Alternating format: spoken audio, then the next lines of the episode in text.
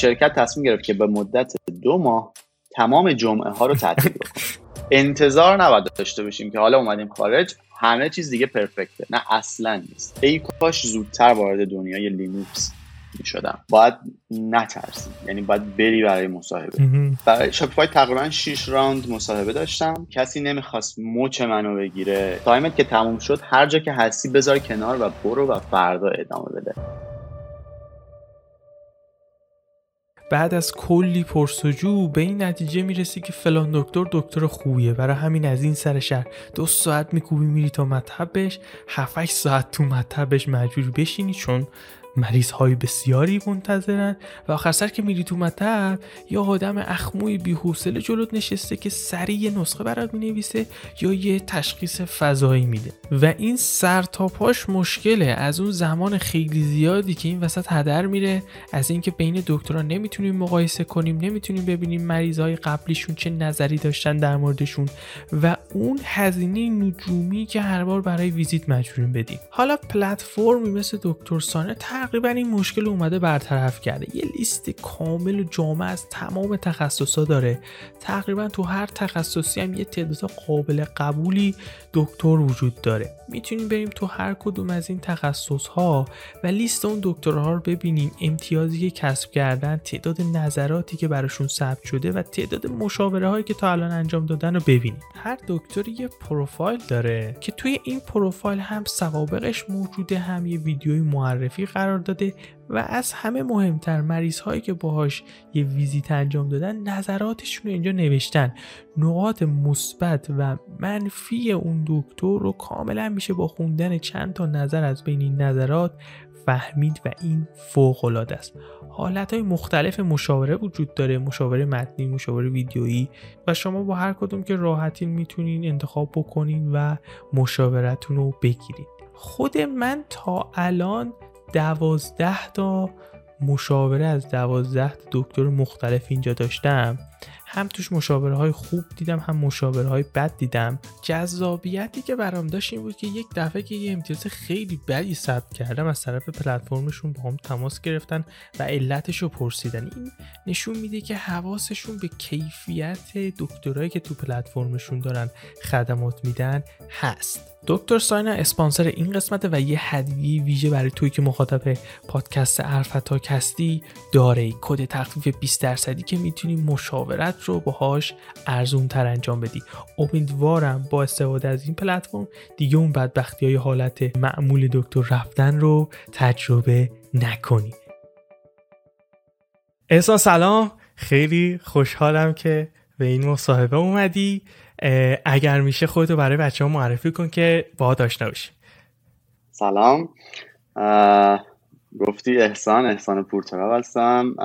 من عرض به حضورتون که سی و هفت سال رو تموم کردم. چند ساله که توی کانادا هستم. تقریبا سه سالم رد شده. و کار tech می‌کنم دیگه. از برنامه شروع کردم و الانم که title fancy senior production engineer دارم. یه خورده در مورد این production engineering میشه بگی؟ چیه؟ من خودم نشنیده بودم تا حالا. حتما. production engineer یه جورایی یه کمی title fancy همون DevOps ه ولی خب در کل یه مقداری توی شرکت های بزرگتر به خاطر اینکه خب طبیعتا کار زیاده دیگه و infrastructure خیلی بزرگه. تیمی که با infrastructure ی که واقعا داره محصول نهایی رو روی production در واقع host می‌کنه در ارتباطه و اون رو handle می‌کنه. به کل اون تیم میگن production engineering حالا و تمام آدمایی هم که توی اون تیمن همه production engineer هستن. ولی خب این به این معنی نیست که همه یه کار می‌کنن. باز هم توی همون production engineer تخصص های متفاوتی وجود داره.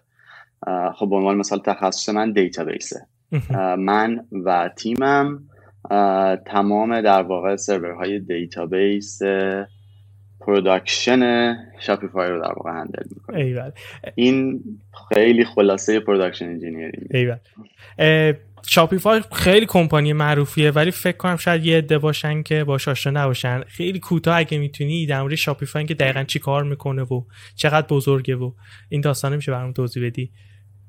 آره حتما. شاپیفای خب پلتفرم e-commerce پلتفرم e-commerce یعنی اینکه شما می‌تونی بری توی در واقع شاپیفای register بکنی و برای خودت یک store آنلاین بسازی. در واقع شما برای ساختن store آنلاین فروشگاه آنلاین یه ایمیل نیاز داری اسم نیاز داری و یه شماره حساب بانکی. هم. شماره حساب بانکی هم تازه وقتی نیاز داری که بخوای واقعا بفروشی. برای شروع اون رو هم حتی نیاز نداری. بنابراین تمام اینجا یه مقداری خب متفاوته در واقع اقتصاد.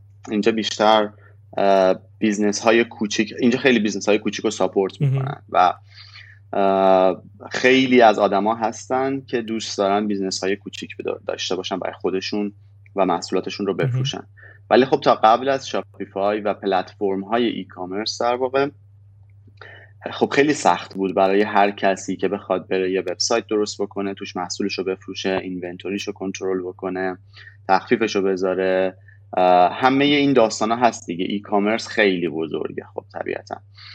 از در واقع ایجاد اینونتوری شروع میشه تا فروش ترک اوردر شیپمنت و الاخر و همه اینها رو ساده کرده. شما با یه ایمیل و یه در واقع اسم خودت می‌تونی کل این پلتفرم رو داشته باشی.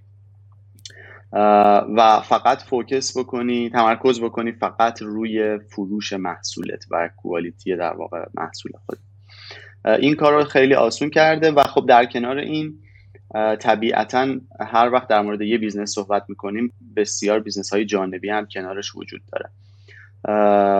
ولی اون اصل business business در واقع شماره یک core داستان اونه.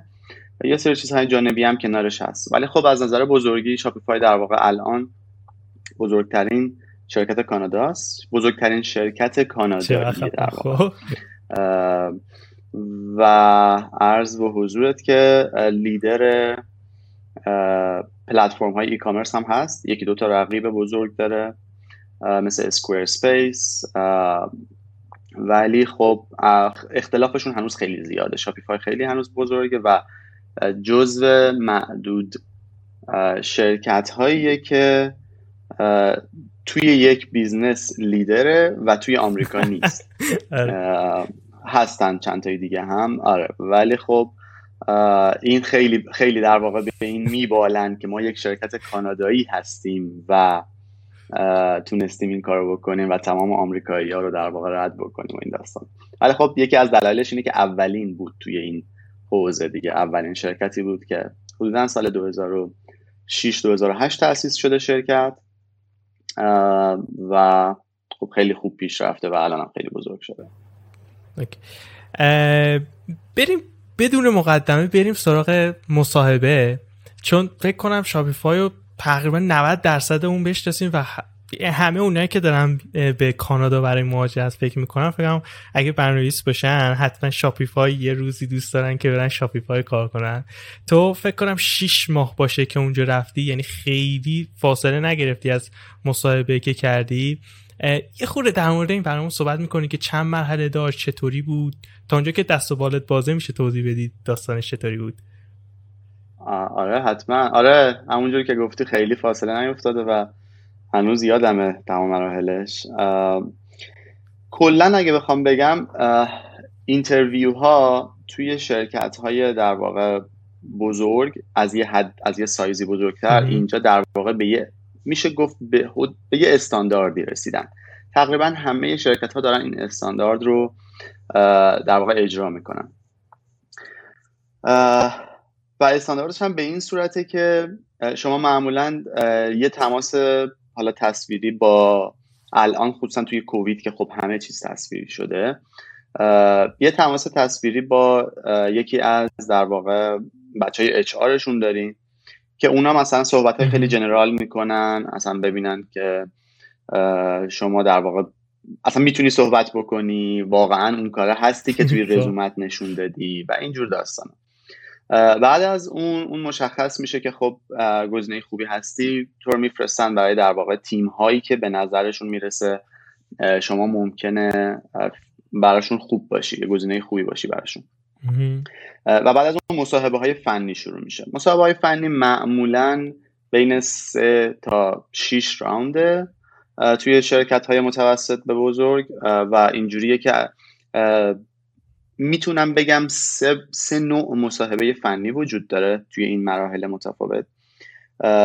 یکیش پیر پروگرامینگه که در واقع با یه نفر پیر میشی. دقیقا مثل همون پر پروگرامینگی که توی در واقع شرکت ها انجام میدن همه کنار هم میشینن کد می‌زنن حالا به صورت virtual.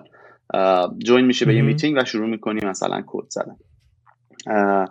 نوع دیگه مصاحبه مصاحبه در واقع اصطلاحا بهش میگن deep dive. که شما باید حدودا یک ساعت صحبت بکنی در مورد تجربیاتت توی گذشته و چه کارهایی کردی چه چیزهایی خاص بوده. در مورد تصمیم گیری هایی که کردی مثلا توی این پروژه چرا تصمیم گرفتی اینجوری اجرا بکنی؟ و دیگه بگم خدمتت که سومیشم بیشتر برمیگرده به مصاحبه های چجوری بگم کالچرال یعنی اینکه می‌خوان ببینن که تو برای اون کالچر اون تیم یا کالچر اون شرکت در واقع گزینه مناسبی هستی یا نه. حالا شرکت های متفاوت این سه نوع مصاحبه رو توی راوند های متفاوتی انجام میدن. ممکنه سه تا باشه ممکنه 6 تا باشه. حتی شنیدم بعضی شرکت ها تا 8 تا راوند هم مصاحبه دارن. این استانداردیه که در واقع ایجاد شده اینجا و تقریبا همه دارن این کار رو انجام میدن. ولی حالا اگه بخوام خصوصا در مورد شاپیفای صحبت بکنم. برای شاپیفای تقریبا 6 راوند مصاحبه داشتم. مصاحبه اول همونجور که گفتم با در واقع با HR بود. ببخشید. مصاحبه اول یه pair programming بسیار ساده بود. اون هیچ در واقع follow-up ی بعد از اون مصاحبه وجود نداره. اون فقط برای اینه که تو ببینن تو اصلا بلدی کد بزنی ادعا کردی یا نه. همین. خب. بسیار ساده است و فقط این که هم می‌خوام ببینن که اون result ی که انتظار داشتن و تو تونستی ایجاد بکنی یا نه. و خودشون هم, اول می گفتن که هیچ گونه follow-up ی وجود نداره. یا fail میشی یا میره مرحله بعد. به همین سادگی. اون که تمام شد یه مصاحبه دوم وجود داره با H یعنی بعد از اون میرن سراغ H و H اسم مصاحبهش هست life story اگر اشتباه نکنم که دقیقا فقط تو صحبت می‌کنی. باز هم سوال خیلی عجیب و غریبی توش وجود نداره. تو صحبت می‌کنی در مورد تجربه گذشتت میگی و اونجاست که اون اچ خب اچ آر در واقع پروفشنالن دیگه. یعنی یه جورایی بله کانتنت رو می‌دونن. وقتی که تو داری صحبت می‌کنی می‌دونن که تو داری در مورد چی صحبت می‌کنی. و بر اساس اون حد می‌زنن که تو احتمالا برای چه تیم هایی توی شرکت خوب هستی.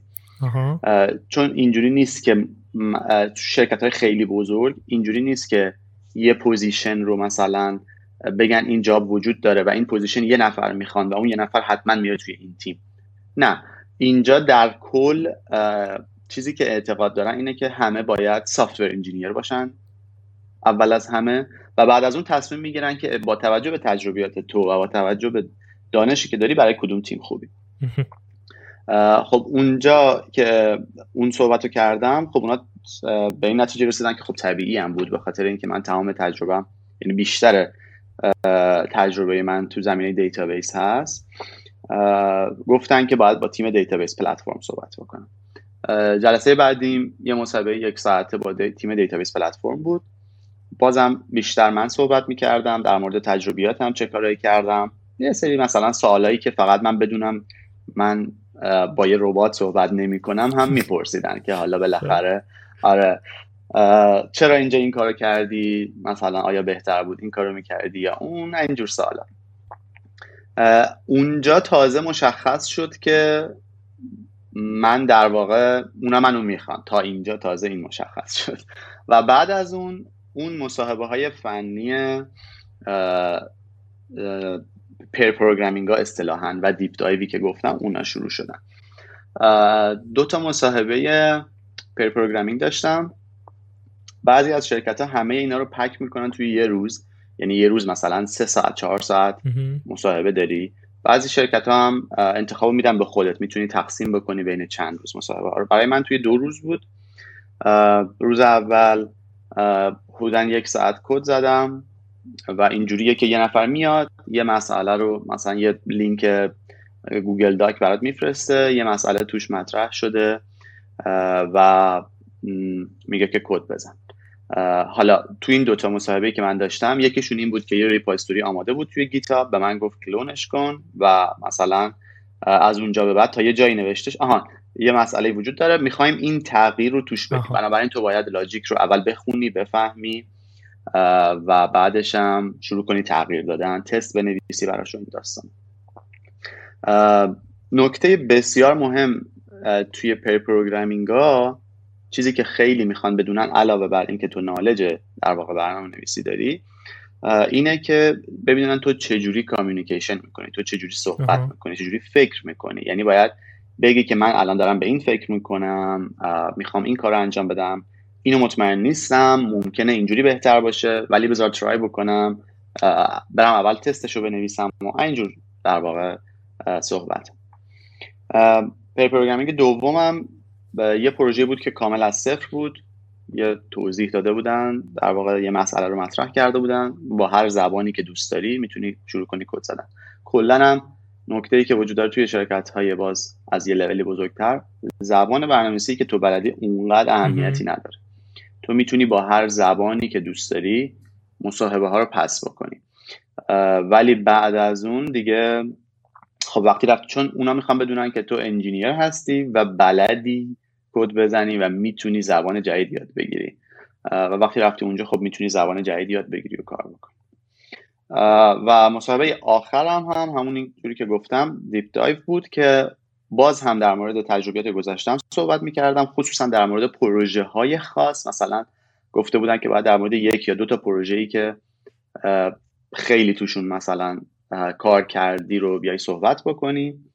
و اونجاست که مثلا سوالهای بیشتر تکنیکال می‌پرسن. اینکه اینجا چرا این روش رو رفتی چرا اون روش رو نرفتی؟ اگه برگردی به عقب مثلا چه چیزی رو عوض می‌کنی؟ از اینجور تصمیماتی که می‌خوام بدونن که تو توی تصمیم گیری چجوری هستی. و همین. و بعد از این که تمام شد فکر می‌کنم یکی دو روز بعدش بود که با هم تماس گرفتن و گفتن که آره ما می‌خوایم به تو آفر بدیم و من گفتم چه خوب و دادن و تمام شد. ببین تو قبل از مصاحبه مثلا رفته بودی search بکنی سوالای مثلا مصاحبه Spotify چیاس می‌خوام ببینم resource اینطوری specific مثلا وجود داشت قبلش؟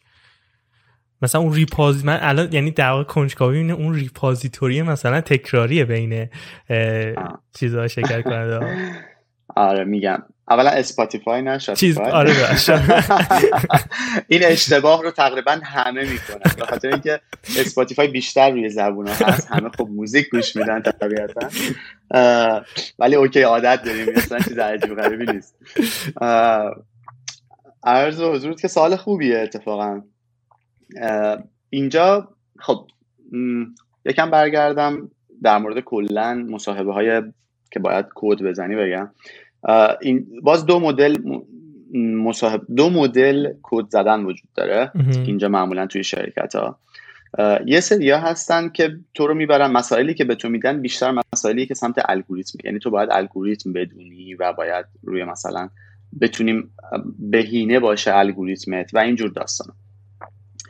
یه سری شرکت ها هم هستن که بیشتر اعتقاد دارن که چیز مسائلی که تو حل می‌کنی کد می‌زنی باید واقعا مسائل روزمره باشه. همون کدی که تو میای تو شرکت. چون احتمال اینکه تو بری توی یه شرکت و یه کدی بزنی که یه الگوریتم خاصی باشه اونقدر زیاد نیست. نه اینکه نیست ولی خب بسته به تایپ شرکت اونقدر زیاد نیست. بنابراین این دوتا وجود داره.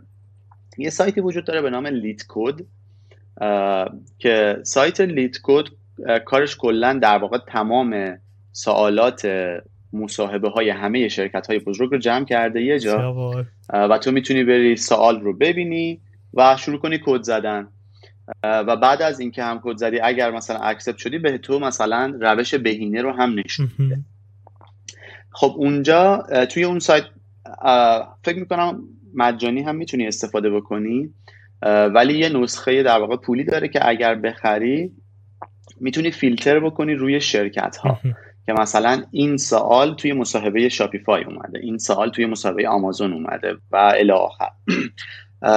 بنابراین من اون رو گرفتم قبل از مصاحبه چند روزی و شروع کردم یک سریا رو که توی شاپیفای اومده بود کد زدن. سایت هم اینجوری که باز مثلا مسئله رو نشون میده کامل چند تا سمپل داره و تو می‌تونی باز با هر زبانی کد بزنی. و کد تو که submit بکنی تستا run میشه و مشخص میشه که تو pass شدی یا اون رو من گرفتم. چند تا از در واقع سوالایی که تو Shopify اومده بود رو کد زدم براش ولی خب هیچ کدوم از interview بنابراین آره بنابراین نه خیلی احتمالا یه چیزهایی دارن خودشون که مثلا خیلی تکراری نباشه. آره. میشه ولی بالاخره تمرین دیگه. یعنی اگر تمرین کرده باشی شانس اینکه بتونی موفق بشی کم نیست اصلا. و سوالی که دارم اینه که من حس کردم توضیح که دادی یه مسابقه خیلی ما ریلکس رفتیم و همه سوالا رو جواب دادیم و اومدیم. می‌خوام ببینم مصاحبه سخت و چالشی بود یا اینکه نه؟ تو که مثلا چندین سال تو حوزه خود تجربه کار داری خب روتین بود دیگه. می‌دونستی مثلا اینجا رو باید چیکار کنی فلان. مصاحبه چطوری بود؟ یعنی بیشتر می‌خواستم ببینن آقا تو تجربت چیه و چطوری فکر می‌کنی یا واقعا دوست داشتن چالشی هم باشه ببینن تو عمق چیزایی که بلدی چقدره؟ توی این پروسه که توضیح دادم بیشتر مصاحبه ها خیلی نرمال بود. البته کلا که مصاحبه خیلی بستگی به خودت هم داره دیگه. اینکه این در واقع تو آدمی باشه که به چالش کشیده بشی یا اینکه نه مثلا خب. این خیلی بستگی به خود آدم داره. ولی در کل حالا تجربه من برای من این بود که اغلبشون خیلی خوب بودن خیلی راحت نرمال خیلی ریلکس و خودشون هم کمک می‌کردن. میگم اونجایی که میگم pair programming واقعا مثل اینکه داشتی با همکارت pair programming می‌کردی. اینجوری که اون کمکت می‌کرد. یعنی قشنگ یه جاهایی مثلا می‌گفتی که خب اینجا رو مثلا شک دارم و دقیقا کمک می‌کرد. چون واقعیت همینه. توی روزمره تو وقتی میری با یه نفر پیر می‌کنی یه جایی رو تو نمی‌دونی اون می‌دونه و برعکس. درسته؟ و این دقیقا همینجوری بود. کسی نمی‌خواست مچ منو بگیره یا اینکه مثلا اینجا رو اشتباه کردم یا اونجا. نه اصلا همچین فضایی وجود نداشت. تنها جایی که چالشی بود همون مصاحبه دیپ دایو آخری بود که گفتم. اونجا که اونجا می‌خوان بدونن عمق مثلا دانش تو چقدره و یه سری سوال می‌پرسن ولی اون هم باز اصلا کلا یکی از به نظر من تفاوت های بزرگ اینجا اینه که خصوصا باز توی شرکت های بزرگ کسی اینجا توی مصاحبه نمیاد موچ تو رو بگیره و به تو ثابت بکنه که تو این رو بلد نیستی مثلا. می‌دونیم که اتفاق میفته یه جاهایی این داستان.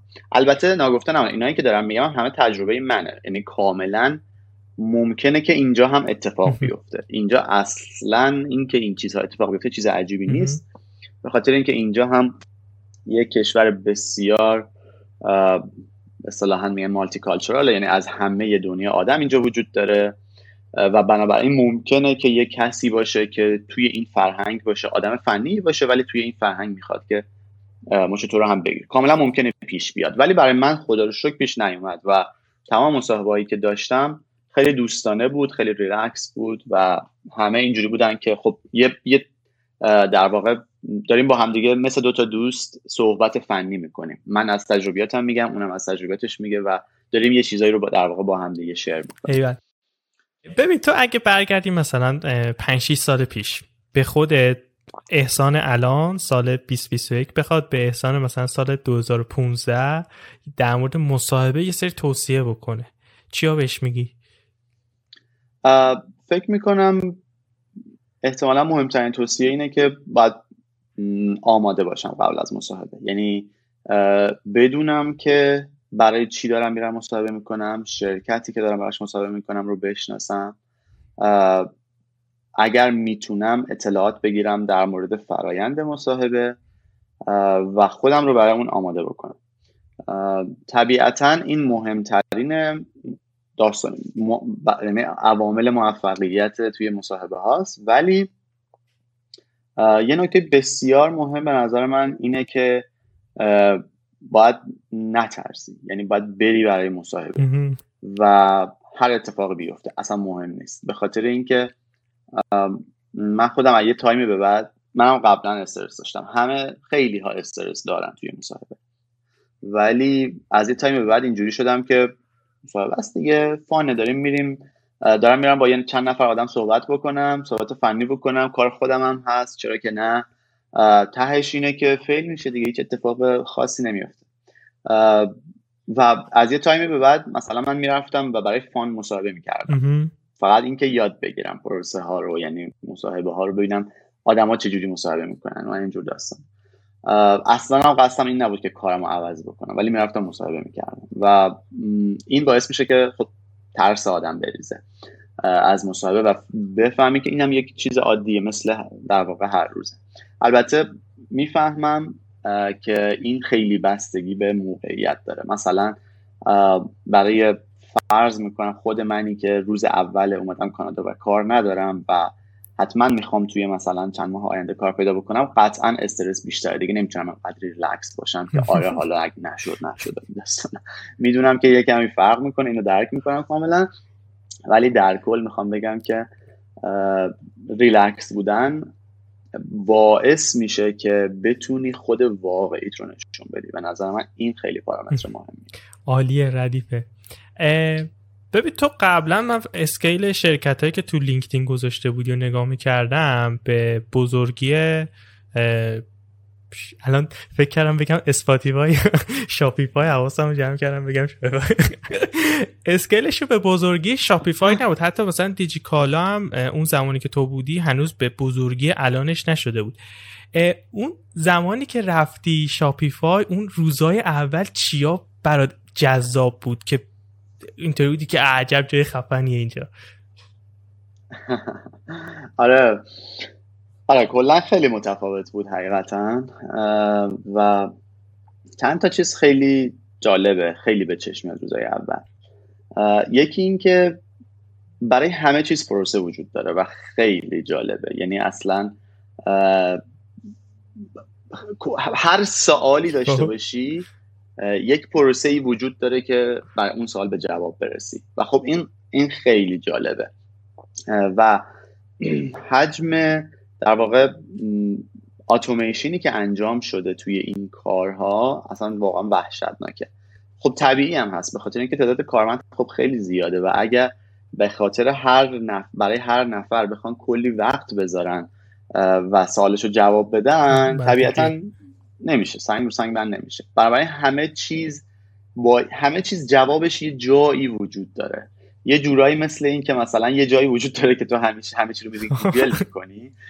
توی Shopify هم یه source هایی وجود داره که می‌تونی به جوابات برسی. و خب خیلی جالبه. و پروسه هایی که می‌بینی مثلا نمونه خیلی بارزش پروسه onboarding. onboarding یعنی که تو وارد شرکت شدی. یه سری اطلاعات رو باید بدونی تا اینکه بتونی وارد در واقع تیمت بشی.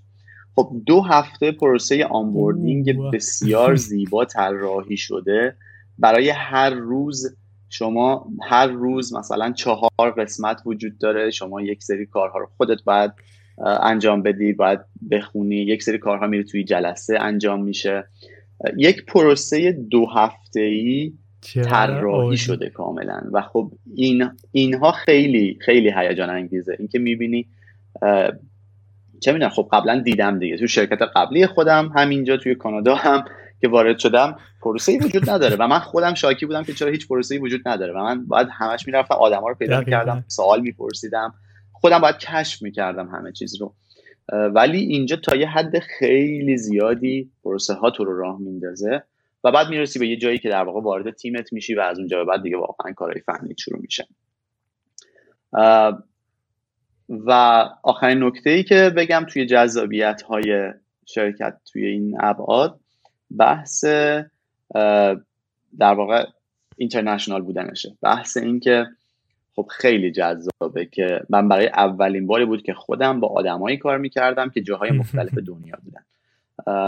و خب این خیلی هیجان انگیزه. توی تیم خودم آدم هست توی لندن آدم هست توی آمریکا جاهای مختلف کانادا باز جاهای مختلف آمریکا. حتی تو فکر اینن که آلمان مثلا همه جای تقریبا دنیا آدم داریم. حالا من خودم توی در واقع ونکوورم و اولین نفر تیم توی ونکوورم ولی در کل این این خودش خیلی خیلی هیجان انگیزه واقعا. آره اینا چیزایی بود که واقعا خب اصلا نیده بودم متفاوت بود. اهل اون کشوران یا اینکه همین الانم از اونجا دارن کار می‌کنن؟ نه همین الانم توی اون کشور دارن کار می‌کنن و زندگی می‌کنن. کلا توی الان کارمندای شاپیفای نمی‌دونم چند تا شرکت ولی توی بیشتر از احتمالا 20 تا کشور دنیا هستن. wow. آره دیگه ده هزار تو order ده هزار تعداد کارمندش بالای ده هزار آره ده هزار هم رد کرد. خیلی خفنه یکم در مورد ساختار تیماتون و اینکه اصلا squad base ین squad base نیستین و اینکه لول مهندسا اونجا چه شکلیه. چون همیشه این سوال وجود داره که آقا من لولم چیه؟ برای کدوم position فلان شرکت اقدام بکنم؟ برای همین اگه یه خورده در مورد لول مهندسی تو شاپیفای برای بچه ها بگی خیلی جالب میشه و اینکه تیماتون ساختارشون چه شکلی و این داستان. حتما. در مورد لول اگه بخوام صحبت بکنم به نظر من خیلی دغدغه نیست. یعنی اینکه برای کسی که بخواد مثلا حالا توی همچین شرکتی اپلای بکنه و کار بکنه خیلی خودش نیازی نیست که فکر بکنه چه لولی هست. به خاطر اینکه لولش تشخیص داده میشه توی پروسه interview. بنابراین من خیلی اونو به عنوان دغدغه نمی‌دونم ولی خب طبق اینجا بازم میگم خیلی از شرکت ها به استاندارد رسیدن دیگه. یه جورایی توی این level بندی engineering ها خصوصا توی tech. اینجوری که معمولا junior وجود داره intermediate وجود داره. senior وجود داره. بعد از senior میشه staff میشه principal حالا principal بعضی جاها میشه senior staff so مثلا توی Shopify senior staff یه تفاوت یه چیز دیگه ای که وجود داره توی لول بندی ها اینه که اینجا معمولا اغلب شرکت ها شما می‌تونید دو تا برای پیشرفت خودت توی شرکت می‌تونید دو تا مسیر رو انتخاب بکنید. یکی مسیر technical یکی مسیر مدیریت. و اصلا اینها به این معنی نیست که مدیریت بالاتر از technical ه. یعنی شما می‌تونی ما مثلا senior manager وجود داره و senior engineer وجود داره. staff manager وجود داره staff engineer وجود داره. و اینا حتی حتی ممکنه که مثلا از نظر حقوقی engineer شاید حتی از manager ش هم بالاتر باشه. می‌خوام بگم که هیچ ارتباط این این مسیریه که می‌تونی انتخاب بکنی. ولی خب اگه بخوای همون مسیر engineering تو ادامه بدی همینی که گفتم. senior staff senior staff احتمالا دیگه نمی‌دونم بالاترش چی داریم principal و و الی آخر. ولی در کل من خودم به شخصه خیلی اهمیت به این اسامی نمیدم. اینا همه یه سری فقط تایتله. صرفا برای اینکه بتونن چارت سازمانی رو بچینن و از اینجور در واقع کارها. هر وقت که وقتش باشه خودت می‌فهمی. یعنی من تمرکزم رو به جای اینکه بذارم روی در واقع این اسمه تمرکزم رو می‌ذارم روی پیشرفت خودم. و طبیعتا اگر خوب داری کار می‌کنی اگر داری پیشرفت می‌کنی و منیجرت هم داره این رو می‌بینه خیلی نیازی نیست که تو فکر بکنی چون که تو همیشه یه مرحله میری بالا. بنابراین تو نیازی نیست فکر کنی که حالا دو تا مرحله بالاتر از من چیه. مهم نیست. تو همیشه کار خودتو بکنی خوب باشی به موقعش اگر نیاز باشه یه مرحله میری بالاتر. این در مورد لول ها. در مورد تیم ها هم که گفتی خیلی پیچیده است. نمی‌تونم خیلی توضیح خاصی بدم. ولی من خب خصوصا تو این شرکت خب خیلی بزرگه. من قطعا اصلا دیتاشو ندارم که بخوام بدم. ولی در مورد تیم هایی که خودم توشون در واقع دارم کار می‌کنم بخوام بگم. اینجوریه که گفتم اولش یه توضیح مختصر. یه تیمی وجود داره به نام production engineering که کلا کارش manage کردن در واقع infrastructure یه که محصول نهایی روش داره در واقع host میشه. شامل خیلی چیزاست دیگه. یعنی اپلیکیشن database انواع مثلا caching layer امون هستن. دیگه بگم خدمت دسترسی ها هست. همه اینها هست دیگه. هر چیزی که توی production و توی محصولی به این بزرگی طبیعتا production بسیار بزرگه. بسیار بزرگه واقعا. و حالا بنابراین چندین حالا توی production engineer کسایی که در واقع زیر مجموعه این تیم تیم های دیگه ای وجود داره که تخصصی تر کار می‌کنن. مثلا تو تیم ما میشه database platform که ما کلا کارمون handle کردن همه database های شرکته. و دوباره زیر مجموعه database platform باز الان در حال حاضر مثلا چهار تا تیم دیگه وجود داره که هر کدومشون یک بخشی از database ها و یک تخصص خاصی رو در واقع دارن مدیریت می‌کنن. ما مثلا cluster های database رو مدیریت می‌کنیم. یه تیمی داریم که connection management در واقع connection database رو با اپلیکیشن مدیریت می‌کنه. یه تیم دیگه در واقع مسئول توسعه یک محصول توسعه آره یه محصول جدید برای database شرکته. و الی آخر. بنابراین آره این این ساختاریه که وجود داره. احتمالا توی هر تیمی که بریم همین ساختار وجود خواهد داشت. تیمایی که می‌تونم بگم احتمالا یه تیم برنامه نویسی اکسترنال داریم یه تیم برنامه اینترنال داریم که ما کلا توی شرکت اغلب تولز های داخلی شرکت هم توسط خود شرکت طراحی شده. و بنابراین یه بخش بزرگی از برنامه شرکت محصولاتی که دارن درست می‌کنن اصلا کسی از خارج از شرکت نمی‌بینه همه برای استفاده داخلی. و الی دیگه بقیهش هم هست دیگه marketing و international و نمی‌دونم خیلی خیلی تیما زیاده واقعا. خیلی نمی‌تونم اسم یه همین الان خارج از سوالام یه چیز به ذهنم رسید. اون هم اینه که ما همین الان تو شرکت خودمون داریم میریم سمت این که تو یعنی همین امبد همین تولزای داخلی توسعه بدیم که خیلی از کارمون خودکار بکنه. بعد خب فکر می‌کنم این داستان کانسپت لوکود و نوکود و اینکه همه چیز رو تقریبا بسپریم دست ماشین انجام بده خارج از ایران احتمالا خیلی صحبتش داغتره. تا حالا به این فکر کردی که ممکنه که تخصص شغلت توسط ماشین انجام بشه و اصلا موقعیت شغلی تو کلا حذف بشه مثلا پنج سال دیگه. بهش فکر کردی و اگر فکر کردی برنامه‌ریزی چیه؟ از این دنیای خوب برنامه سوال خوبیه اتفاقا. آره حقیقتا بهش فکر کردم ولی نه خیلی زیاد.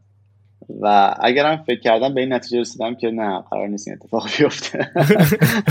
برای خیالم راحت شده بود دیگه. خیلی تصمیمی نگرفتم.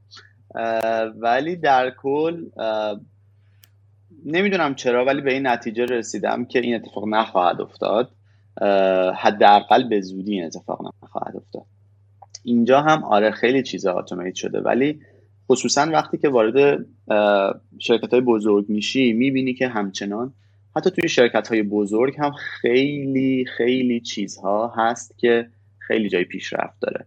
و, با و منظورم از پیشرفت اینه که باید آدم هایی وجود داشته باشن که اونها رو پیشرفت بدن.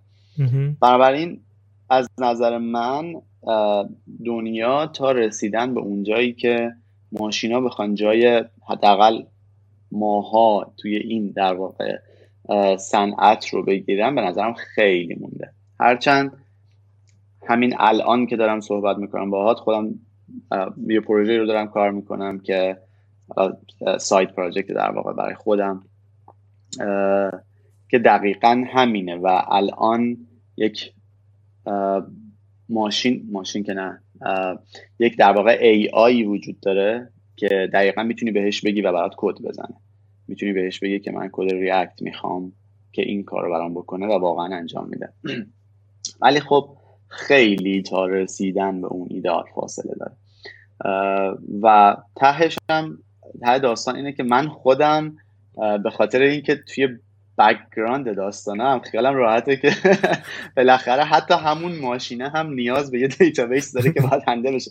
ماشینه database خودش نمی‌تونه handle بکنه. بنابراین از این بابت نه خیلی حقیقتش نگران اون داستان من نیستم. فکر می‌کنم حالا حالا ها وقت زیادتم حله. بریم سراغ یه سال خیلی برای خود من خیلی جذابه. اونم اینه که همیشه از مهمونام در مورد فشار کاری شرکتشون می‌پرسم. حالا می‌تونه چند تا جنبه داشته باشه دیگه. یه موقع مثلا مثل شرکت خود ما یه رقیب خیلی بزرگ دارین همیشه باید با اون رقابت بکنین سر feature و این فلان و بیسار و اینا. همیشه باید محصولتون توی این کورس رقابت زنده بمونه. یه موقع هم هستش که شرکتتون اصلا کوچیکه. یعنی داره برای بقاش میجنگه. یه developer داره کار یه عالم آدم دیگر رو می‌کنه. و همه اینا وقتی شرکت تو غول باشه بزرگ باشه market leader باشه یه جورایی همش تغییر می‌کنه. فشار کاری و و, و عموما فشار کاری هم میاد پایین فشار کاری توی Shopify چطوریه؟ یعنی شما همیشه دارین می‌بینین که با یه حالت لوی لو لولی لو یعنی با یه انرژی کمی در طول روز دارین کار می‌کنین میرین جلو. یا اینکه نه دائم دارین کار می‌کنین. task پشت task چه شکلی داستان؟ آره. حقیقتش توی حالا این مدت کوتاهی که من بودم فشار کاری اونقدر زیاد نیست. و من فکر می‌کنم یکی از دلایلش هم باز در واقع همون چیزهایی که گفتم همون اتوماسیون هایی که انجام شده و سایز در واقع بزرگ شرکت. برای هر چیزی به خاطر اینکه پروسه وجود داره طبیعتا این باعث میشه که فشار کاری بیاد پایین ما اینی که می تازه میگم فشار کاری خیلی بالا نیست تازه الان دارم صحبت می‌کنم که توی اوج فشار کاری شرکت. به خاطر اینکه شاپیفای در واقع مهمترین ایونت سالش بلک فرایدیه و یه جورایی مثل مثلا یلدای دیجیکالا میمونه. حالا نمی‌دونم باش برخورد کردی یا نه ولی ما که خودمون توی دیجیکالا آره. بودیم یلدا بزرگترین در واقع اتفاق سال بود که معمولا هم دام می‌شدیم ولی خب مهم نیست.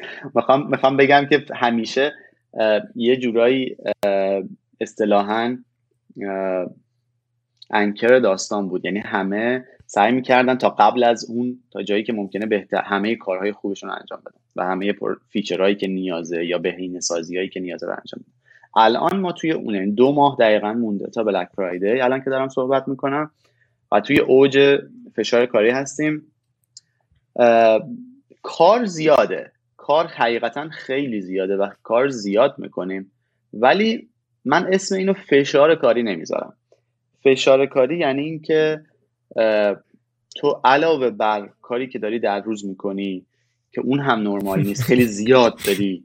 کار می‌کنی ممکنه یه مواقع نیاز باشه که مثلا اضافه هم کار بکنی یا چه می‌دونم time ای عجیب و غریبی بذاری نه اصلا اونجوری نیست و حتی من خودم بعضی وقتا اون اوائل یه مقدار time بیشتر میذاشتم به خاطر اینکه خودم حس بهتری بگیرم که دارم بیشتر یاد می‌گیرم. یکی دوبار به من گفته شد که نه این کارو نکن. اصلا این کارو نیاز نیست بکنی. تایمت که تموم شد هر جا که هستی بذار کنار و برو و فردا ادامه بده. بنابراین نه می‌تونم بگم فشار کاری نیست. و خب یه نکته دیگه هم که وجود داره اینه که شرکت هم با متریک های متفاوتی فشار کاری رو همیشه بررسی می‌کنه و به خاطرش واقعا اگر حس کنه فشار کاری وجود داره توی یک مواقعی از سال یه کارهایی می‌کنه. عنوان مثال شرکت تقریبا چهار ماه پیش تصمیم گرفت. یه بررسی هایی کرد یه چیزهایی رو و حس کرد که فشار کاری یه مقداری زیاده. و شرکت تصمیم گرفت که به مدت دو ماه تمام جمعه ها رو تعطیل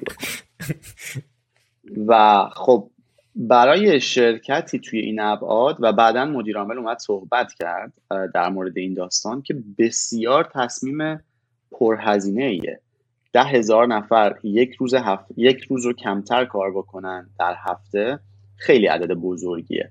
ولی خب این کارو کردن. به خاطر اینکه. به خاطر اینکه دیدن که فشار کاری زیاد شده توی اون تایم و کمش کردن با این. گفتن خب یک روز برای خودتون به خانواده برسید و الاخر. بنابراین به خاطر اینکه همه اینها وجود داره هیچ وقت فشار کار به جایی نمی‌رسه که آدما اصطلاحا اینجا بهش میگن برن بکنن. هیچ وقت به جایی نمی‌رسه که آدما کم بیارن. همیشه یه چیزی هست که تو می‌تونی ازش استفاده بکنی. یه option ی وجود داره که می‌تونی استفاده بکنی و یکم ریلکس بشی اگر حس می‌کنی فشار کاری زیاد. توی این مدت که من حقیقتا فشار کاری آنچنانی هم تازه حس نکردم. این فعلا که خیلی خوب بوده. آره حداقل فعلا که خیلی خوب بوده. خیلی خیلی تیز بود. اصلا انتظارش نداشتم خیلی جالب بود. آره. یه سوالی شما رقیبتون میشه فروشگاهی که مثلا با WordPress میان بالا یا مثلا آمازون میشه یا اینکه نه پلتفرمایی مثل خودتون؟ ما دو مدل رقیب در واقع شرکت براش وجود داره. یه مدل رقیب مستقیم داریم یه سری رقیب غیر مستقیم رقیب مستقیممون که میشه کسی که دقیقا داره همین کار رو ارائه میده که میشه یه شرکت که بزرگترینشون در واقع Squarespace هست اون دقیقا داره همین کار رو انجام میده ولی حالا با شیوه متفاوت با تمای متفاوت ولی کار دقیقا همین. رقیب غیر مستقیم و که میشه گفت یه جورای رقیب اصلی شرکت هم هست توضیحش البته کمی پیچیده است. ولی چرا؟ توضیح چرا کمی پیچیده است؟ ولی رقیب که خیلی در واقع فوکس روش آمازونه. و خیلی جالبه که چون وقتی نگاه می‌کنیم چرا آمازون؟ ولی نکتهش اینه که کاری که Shopify داره می‌کنه یعنی هدف اصلیش اینه که آدم ها رو برسونه به جایی که برای خودشون business داشته باشن به راحتی. یعنی به راحتی بتونن business داشته باشن با هزینه بسیار پایین. آمازون چه کار می‌کنه؟ و کل business ی که دارم میگم داریم در مورد e-commerce در کلا صحبت می‌کنیم وقتی میگیم business. در مورد اینکه شما یه محصول داری می‌خوای بفروشی یا یه محصول رو وارد کردی می‌خوای بفروشی و هم همه یه چیزهایی که حول این داستان میچرخه در واقع. خب آمازون بزرگترین e-commerce دنیاست دیگه طبیعتا. ولی یه تفاوت بزرگی وجود داره بین آمازون و کاری که ما می‌کنیم. آمازون اصطلاحا مارکت پلیسه یعنی من میت... من اگر یه محصولی دارم می‌تونم توی آمازون رجیستر بکنم محصولمو بذارم توی آمازون و بفروشم. درسته؟ ولی اتفاقی که میفته اینه که هیچ کس نمیگه که اون محصول رو از برند اکس من خریده. همه میگن از آمازون خریدن. برند سازی آنچنانی توی آمازون وجود نداره. و اصطلاحا یه جورایی شما همیشه توی آمازون مستجری. آمازون به خاطر اینکه محصول شما اون بالا باشه داره از شما پول می‌گیره. به خاطر اینکه محصول تو انبار نگهداری کنه داره از شما پول می‌گیره. و و الی آخر. ولی کاری که شاپیفای داره می‌کنه برعکس اینه. میگه که ما می‌خوایم قدرتی بدیم به آدما که بتونن برند خودشون رو بسازن و بدونن و در واقع مصرف کننده بتونه مستقیم از خودشون بخره. هزینه هاشون رو بیاریم پایین. و یه جورایی به این خاطره که میگم رقیب اصلی در واقع میشه آمازون. رقیب اصلی نه توی محصولی که داریم ارائه میدیم رقیب اصلی توی روشی که داریم به market ارائه میدیم برای اینکه مردم بتونن business داشته باشن. اینو برای این پرسیدم که وقتی خب شما رقیب داری همیشه داری با یکی در رقابت میری جلو اون یه feature میده تو یه feature میدی. یه انگیزه خیلی زیادی پشت سرته که محصوله رو هی بهترش بکن. اما وقتی market leader باشی و خیلی هم اینطور که خودت گفتی رقیب اون چنان تنگ رقابت تنگ و تنگی وجود نداشته باشه همیشه این سوال برام هستش که خب چنین شرکت های چطوری محصول این روحیه نوآوری و اینکه آقا همیشه یه چیزی درست بکنیم که خوب باشه رو چطوری این فرهنگه رو بین کارمندشون رواج میدن؟ به این اصلا پرداخته میشه اون قشنگی به طور خاص؟ آره و ولی خب به شکل متفاوت. همونی که همونجوری که گفتی کاملا درسته. وقتی رقیب داری خب می‌دونی که چه فیچرهایی الان نیازه. ولی به نظر من اون میشه برای شرکت هایی که تقریبا توی شروع یا وسط های کارشونن و محصولشون به اون بلوغ مثلا نهایی نرسیده.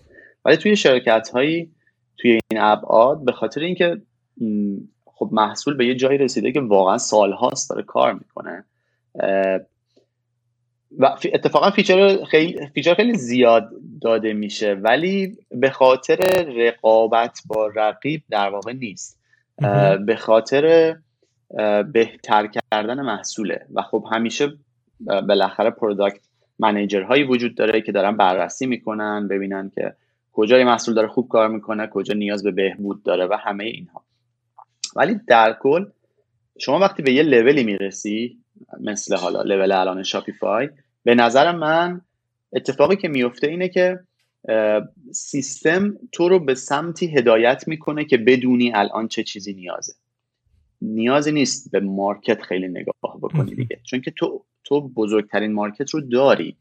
بنابراین market ی که یعنی data یی که می‌تونی داشته باشی از این market خود data به تو کمک می‌کنه که بدونی چیکار باید بکنی.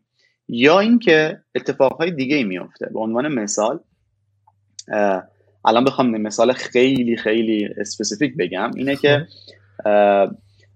تا هنوز هم که هنوز حالا تا پارسال بود و هنوز هم که دارم صحبت می‌کنم یه سری از database های شرکت روی Cloud SQL بود. Cloud SQL میشه MySQL ی که گوگل داره ارائه میده. اسم محصول MySQL ی که گوگل روی cloud ش داره ارائه میده.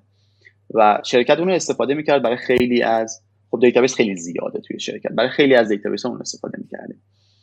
و به خاطر اینکه حجم data خیلی زیاده به یه جایی رسید که اون دیگه جواب شرکت رو نمیده.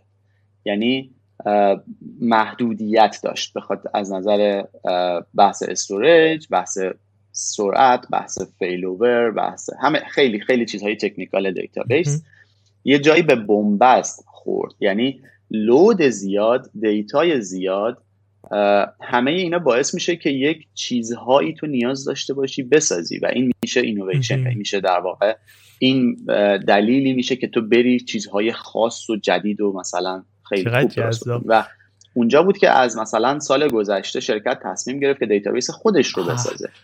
و تقریبا بعد از یک سال پروژه پروژه یک ساله ای که الان به یه جایی رسیدیم که تمام یه database ی در واقع ساختیم توی شرکت.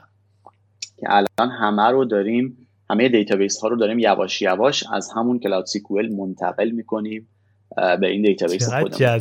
و خب الزاما تو نیازی نداره رقیب داشته باشی که به اینجا برسی. تو اونقدر حجم data ت بزرگ شده توی یه لولی هستی اونقدر بزرگی که مجبوری یه سری کارهایی بکنی. اگه این کارو نکنی fail میشی. بنابراین آره اصطلاحا چیزهای متفاوتی هست که باعث میشه تو این motivation رو داشته باشی از این کارها بکنی. و به نظر من وقتی که انقدر بزرگ بشه شرکت اتوماتیک این اتفاق ها می‌افته و تو چیزهای زیادی هست که می‌تونی بسازی. الان یه سوالی بپرسم. خب database درست کردن یه کار خیلی عمیق فوق العاده سنگینه. اینو همون مهندسایی که تو شرکت بودن مثلا انجام دادن یا نه؟ مثلا رفتن کلی آدم آکادمی که خفن آوردن مثلا روش کار کردن. کی درست کرده اینو؟ نه اولا که باید توضیح بدم. اولا که خودمون. همه همش رو در واقع خود بچه های شرکت انجام دادن. و منم اخیرا در واقع یه چند تا پیار اونجا دادم. ولی نوک وقتی میگم دیتابیس خود شرکت منظورم شاید من اشتباه گفتم در واقع جمله قبلی رو. منظورم این نیست که یک DBMS ساختیم. دیتای شرکت روی مای سیکوئل بود در واقع نمی‌دونم چقدر با مای سیکوئل حالا که اصلا که دارم آشنا هستن. مای سیکوئل خب بزرگترین database open source دنیاست و محصول های خیلی زیادی بر مبنای MySQL ساخته شده. مثلا همین Cloud SQL که میگم خب MySQL یه که گوگل یه تغییراتی داده و داره به صورت یه سرویس ارائه میده. وقتی من میگم که database خودمون رو درست کردیم منظورم این نیست که یه DBMS از اول ساختیم. ما هم باز همون MySQL base رو گرفتیم و اون رو یه تغییراتی دادیم و به صورت یه سرویس یه سرویسی درست کردیم برای خود شرکت. اینجوری در واقع. base همون base ه به خاطر اینکه خب اگه بخوای یه database کاملا جدید بسازی اون وقت خیلی دیگه پیچیده میشه. دیگه پروژه یک ساله نیست دیگه میشه ده ساله. آره. به خاطر اینکه بحث های اصلا اصلا خیلی چیزها آره، پیش میاد. آره، بحث های connection پیش میاد و اینا. و شما کلا باید اون وقت بری سراغ application application رو تو هم باید تغییر بدی. این این تغییر بزرگی که دارم در موردش صحبت می‌کنم تغییر database ی بود که از نظر اپلیکیشن هم باید transparent باشه. یعنی اپلیکیشن نباید بفهمه که اونجا چه اتفاقی افتاد. به خاطر اینکه خب خیلی بزرگ. نمی‌تونی تو این همه اپلیکیشن رو هم بخوای تغییر بدی به خاطر اینکه database جواب نمیده. دقیقاً. تیم database مسئوله که اینو درست بکنه. کسی کسی براش مهم نیست. بنابراین نه همون مای رو گرفتیم ولی یک سری در واقع tools های جانبی کنارش طراحی شده. و مهمترین نکتهش اینه که مهمترین نکتهش اینه که روی در واقع Kubernetes داره کار می‌کنه. و همه اینها به صورت یک سرویس شده که الان توی شرکت وجود داره و هر کسی که یک database جدید می‌خواد یا هر کسی که یک تغییر روی database ش می‌خواد به روی این سرویس انجام میده.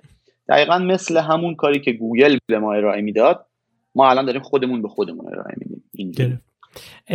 توی تو دو تا تو دو تا شرکت توی کانادا کار کردی؟ سوالم اینه که تو این مدت چند سال چیا تو ذوقت خورد؟ یعنی نسبت به ایران اینطوری بودی که چرا اینجا اینطوریه؟ مثلا تو ایران ما اینو نداشتیم مثلا چی بود؟ اینا چی بودن؟ چیا تو ذوقم خورد؟ یه کمی خب چجوری بگم؟ سوال سختیه. به خاطر اینکه من خودم آدمی هم که هر دو طرف رو ببینم. یعنی خوبی ها رو ببینی خب بدی ها رو هم ببینی. ولی چیزی که تو ذوقم شاید بگم خورد اینه که وقتی به نظر من اگر یه چیز تو ذوقت می‌خوره بستگی به انتظاراتت داره. یعنی خب. اینکه تو انتظارت چی بوده و چی دیدی بنابراین انتظارت چون برآورده نشده تو ذوقت خورده. آره. اگر به نظرم انتظاراتمون رو درست بکنیم کمتر می‌تونه تو ذوقمون بخوره. برای خود من این اتفاق افتاد. من خوب گفتم که آره دیگه اومدیم کانادا. اینجا دیگه خارج دیگه و نباید مثلا از این اتفاقا بیفته. مثلا منیجر من باید یه آدم خیلی خفنی باشه که حرف منو می‌فهمه و هر وقتم من بخوام مثلا این کار می‌کنه. یا مثلا منو ساپورت می‌کنه یا فلان کار می‌کنه.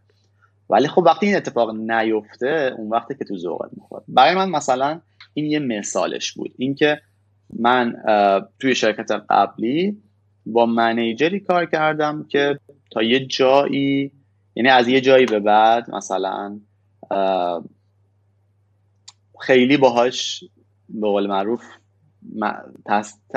فکر هم فکر نبودم. اینجوری بهتره بگم.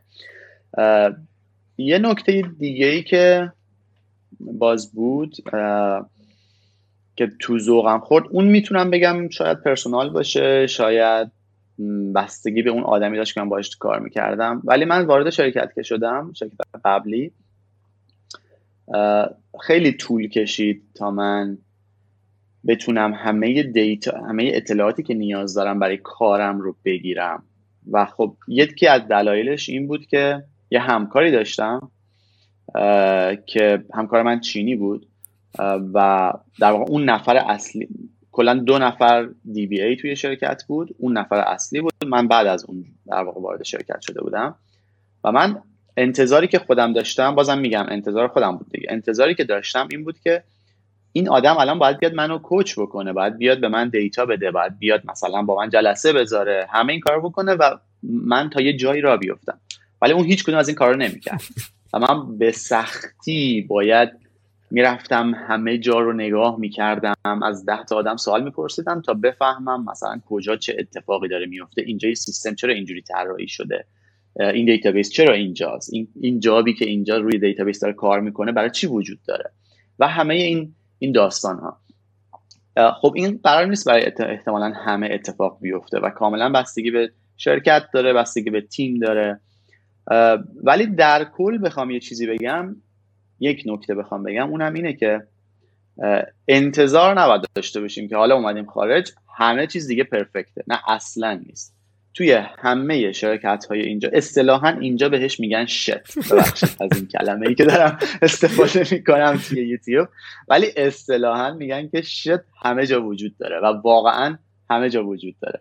بنابراین انتظار اینو داشته باشید که وارد هر شرکتی که میشید ممکنه اتفاقهای عجیب و غریبی بیفته.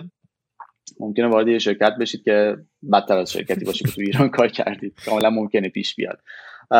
بنابراین فلکسیبل بودن خیلی مهمه. اینکه بدونی اوکی همه چیز ممکنه پیش بیاد. این منم که باید درست بکنم برم پیدا بکنم مسئولیت منه و الاخر و خب درست میشه دیگه. همه بالاخره وقتی تلاش زیاد بکنی وقت بذاری برای کارا همونا درست میشه. همین که در بدترین حالت اینه که می‌تونی بعدا شرکت رو عوض بکنی دیگه. بنابراین آره من خودم انتظار داشتم که یه چیزهایی وجود نداشته باشه ولی خب وجود داشت. ولی خب اوکیه هیچ اشکالی نداره. همه جای دنیا احتمالا این داستان وجود داره. ولی خب از اون طرف هزار و یک خوبی دیگه هم وجود داره دیگه. آره. و اونا جبران می‌کنن. رسیدیم به آخر بخش گفتگومون در مورد کار ببین تو یه مسیر شغلی تا اینجا طی کردی. کلی هم تجربه توی مسیر کسب کرد. دوباره مثل همون ساله اگر برگردی به زمانی که اوایل این مسیر بودی چه, چه چیزایی به خودت میگی؟ احتمالا یه جاهایی مثلا میگی که این کارو نکن یا اون کارو بکن به خود شخص خودت. اینا رو بلند بلند بگو ما هم استفاده کنیم. خیلی خوب خیلی اتفاق ها می‌تونه یعنی کلا به نظر من برای خود من من یه داستان خیلی جالبی توی در واقع مسیر شغلیم دارم که به اینجا رسیدم. خیلی چیزها رو ترای کردم. خیلی چیزهای زیادی من ادمین شبکه بودم برنامه نویس بودم دی بی ای بودم کار دوابس کردم. و الان هم مثلا حالا production engineer اسمشه ولی بازم database engineer هم در واقع یه جوره. ولی در کل حالا برای شخص خودم بخوام بگم یا آدم هایی که توی حوزه های مشابه دارن کار می‌کنم اگه یه چیز بخوام خیلی بهش در واقع فکر بکنم اینه که ای کاش زودتر وارد دنیای لینوکس می شدم این چون من خودم به شخص کلا کارم رو با ویندوز شروع کردم برنامه نویس سی شارپ بودم بعدا SQL Server کلا stack مایکروسافتی بودم. و کلا از وقتی وارد کانادا شدم رفتم توی دنیای لینوکس. ولی همش به این فکر می‌کنم که ای کاش اینو زودتر شروع کرده بودم. خصوصا برای کسی که بخواد اینجا بیاد. نه اینکه اینجا مایکروسافت نیست خیلی اتفاقا زیاده شرکت های enterprise ی هم هستن که دارن از محصولات مایکروسافت استفاده می‌کنن و خیلی خوبن. ولی مسیر با سرعت زیادی داره به سمت لینوکس میره به نسبت سالهای قبل. و من خودم اینجوری هم که حتی کاملا بستگی داره به اینکه چه شرکتی بخوای کاری نمی‌خوام وارد اون داستان بشم دو مدل شرکت وجود داره. یه سری واقعا همیشه مایکروسافتی هن یه سری استارتاپ هن.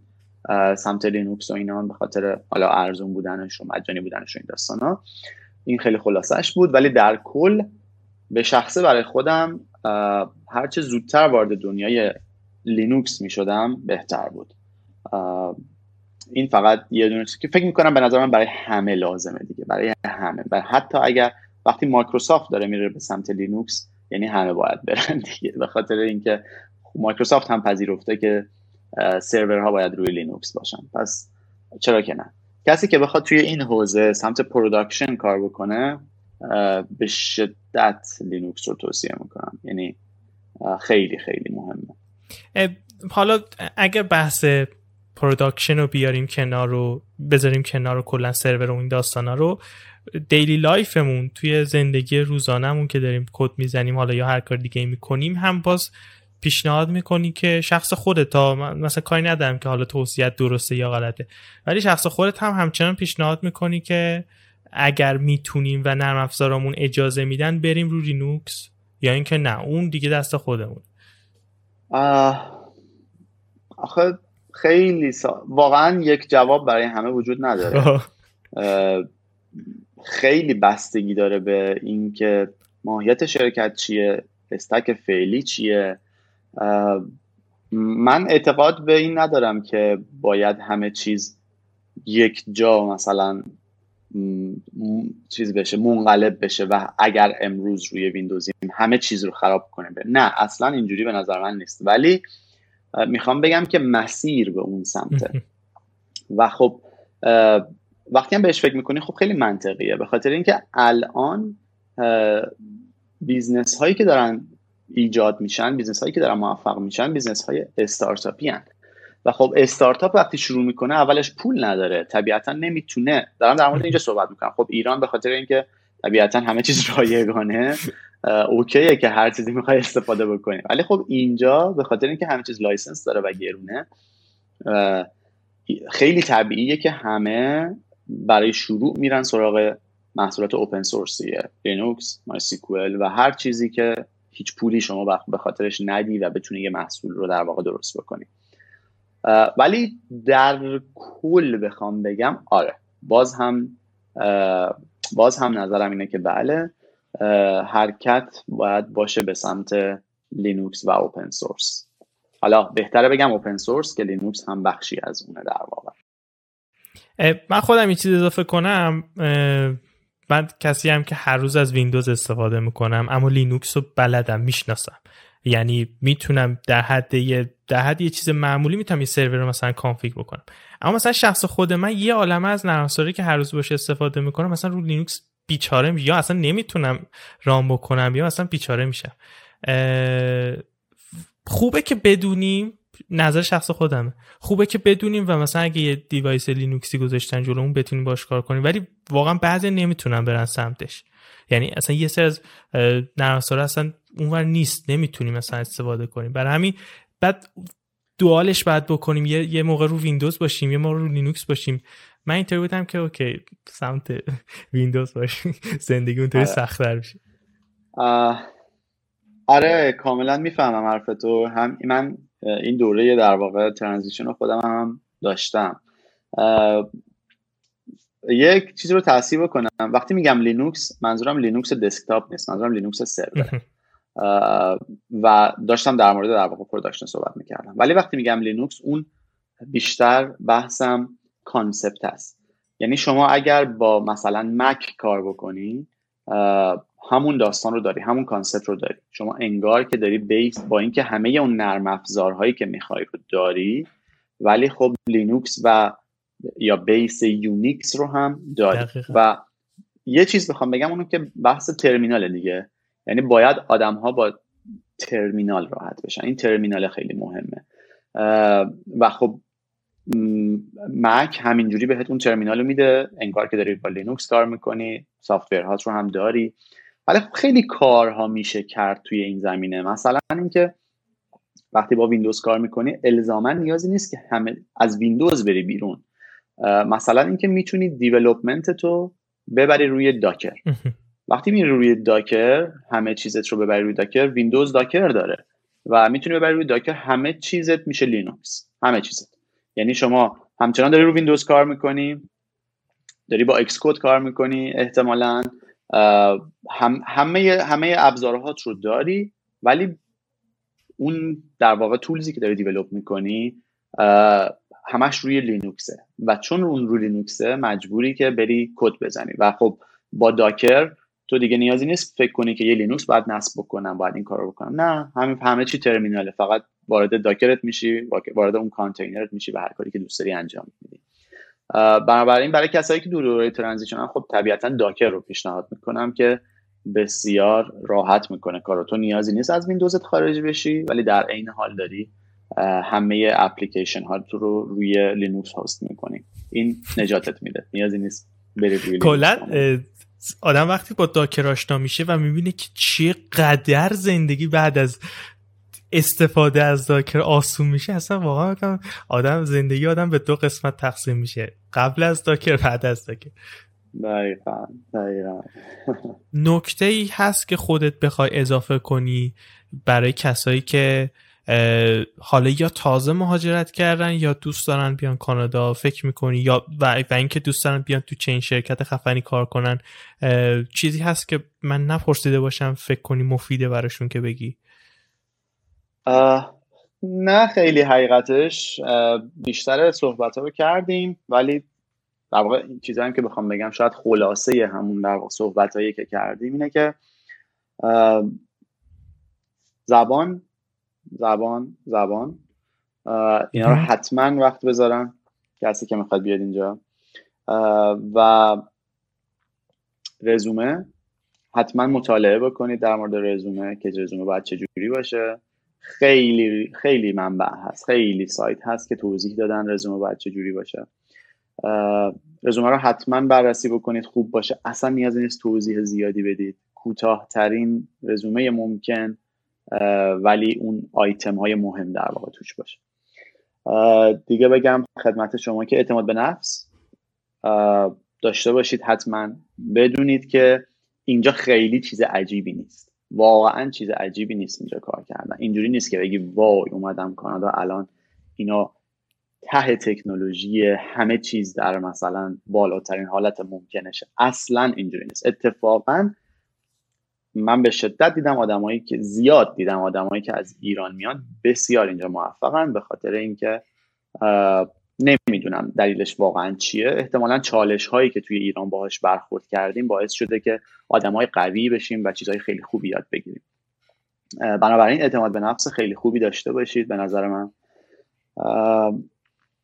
نکته بعدی این که انتظارها رو متناسب برای خودتون در نظر بگیرید.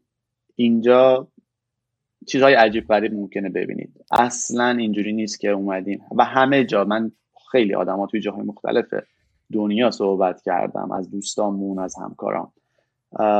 همه جا چیزهای عجیب و غریب هست همه جا. اصلا به این فکر نکنید که اومدیم یه جایی که باید پرفکت باشه. اصلا پرفکت نیست. بنابر و نکته مهمتر این که بالاخره خودتون رو برای سختی آماده بکنید. ما حقیقتش سختی عجیب و غریبی نکشیدیم که بگم من به یه جایی رسیدم که گفتم نه من دیگه اینجا تمام کارم. نه. ولی بالاخره خودتون آماده بکنید. آدم برای سختی آماده باشه. سختی نکشه بهتره تا اینکه براش آماده نباشه و سختی بکشه. بنابراین ممکنه که سخت بشه. برای خودتون برای همه چی آماده بکنید. من خودم یکی از چیزهایی که خودم آماده کرده بودم این که من بیام اینجا باید برم سراغ یه کاری دیگه. بالاخره پول باید در بیارم دیگه. اگرم کار پیدا نکردم باید برم. یه, یه،, یه پولی باید در بیارم. که خدا رو اینجا برای این ساخته شده. لنگ پول نخواهید موند. تا جایی که خودتون رو برای هر چیزی آماده کرده باشید. احتمال احتمال خیلی زیاد. در حالت اگه اتفاق عجیب و غریبی نیفته مشکل مالی اینجا آدم بر نخواهد خورد. حتی اگر وقتی میای اینجا هیچ پولی نداشته باشی.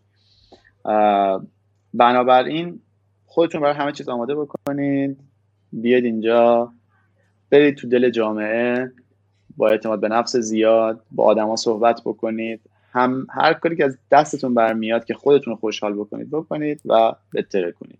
اینجا موقعیت خیلی زیاده و همه چی آماده است برای اینکه خودت رو نشون بدی. هم. عالی دمت گرم. احسان دمت گرم. به شدت خوشحال شدم چون که از اون دست از آدمایی بودی که خیلی خوب خودت توضیح می‌دادی و من به شدت لذت بردم از این همه دیتایی که منتقل کرد این همه تجربه خفنی که در اختیار ما گذاشتی. واقعا ازت متشکرم به خاطر وقتی که تو روز تعطیل برای ما گذاشتی. دمت گرم. خواهش کنم مرسی از تو. خیلی خوشحال شدم. مرسی از اینکه این کار داری می‌کنی. می‌دونم که بسیار کار خوبیه. برای می‌دونم که خیلی آدما سوال دارم من خودم هم خیلی سوال داشتم قبل از اومدن. و واقعا کار خیلی ارزشمندیه. دست تو هم درد نکنه. امیدوارم که هر روز بهتر بشه و ادامه پیدا بکنم. بازم ممنونم. متشکر خدا نگهدار.